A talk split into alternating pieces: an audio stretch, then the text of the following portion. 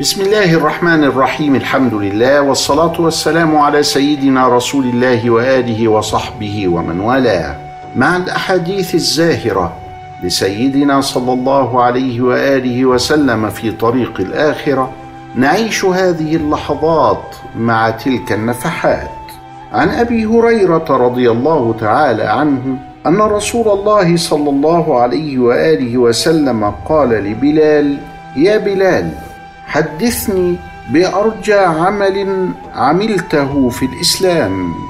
إني سمعت دفا عليك بين يدي في الجنة. قال ما عملت عملا أرجى عندي من أني لم أتطهر طهورا في ساعة من ليل أو نهار إلا صليت بذلك الطهور ما كتب لي أن أصلي. هذا حديث عظيم وأصل من أصول تحديد معنى البدعة لأن بلال فعل هذا لأن الوضوء من الإسلام ولأن الصلاة من الإسلام. لم يأمره رسول الله صلى الله عليه وسلم أن يصلي ركعتين كلما توضأ لكنه كان يفعل ذلك.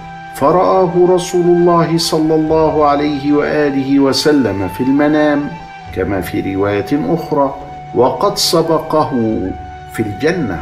وهذه إشارة إلى المرتبة العالية التي وصل إليها بلال وليست على الحقيقة. فإن فضل رسول الله صلى الله عليه وسلم ليس له حد فيعرب عنه ناطق بفمه إلا أن هذه الرؤيا بينت لرسول الله فضل بلال.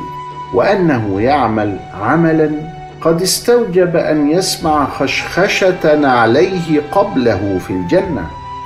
فسأله ما الذي تفعله يا بلال؟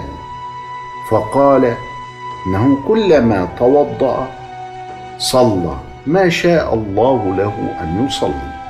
وهذا معناه أن بلالا قد أحدث شيئا ولكنه أحدث شيئا من الإسلام وليس ضد الإسلام ولا بدعة خارجة عما أمر رسول الله صلى الله عليه وسلم.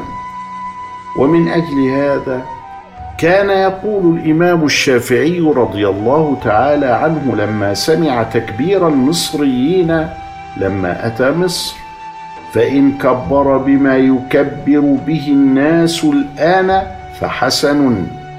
لأنه يعلم أن الأذكار والأدعية وسائر العبادات إنما هي على السعة ما دامت في نطاق الشريعة الغراء.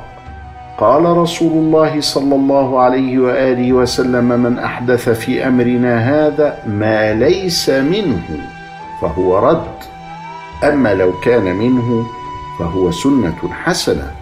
ومن سن سنة حسنة فله أجرها وأجر من عمل بها إلى يوم الدين.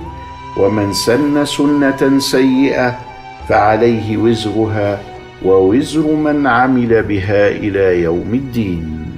إلى لقاء آخر أستودعكم الله والسلام عليكم ورحمة الله وبركاته.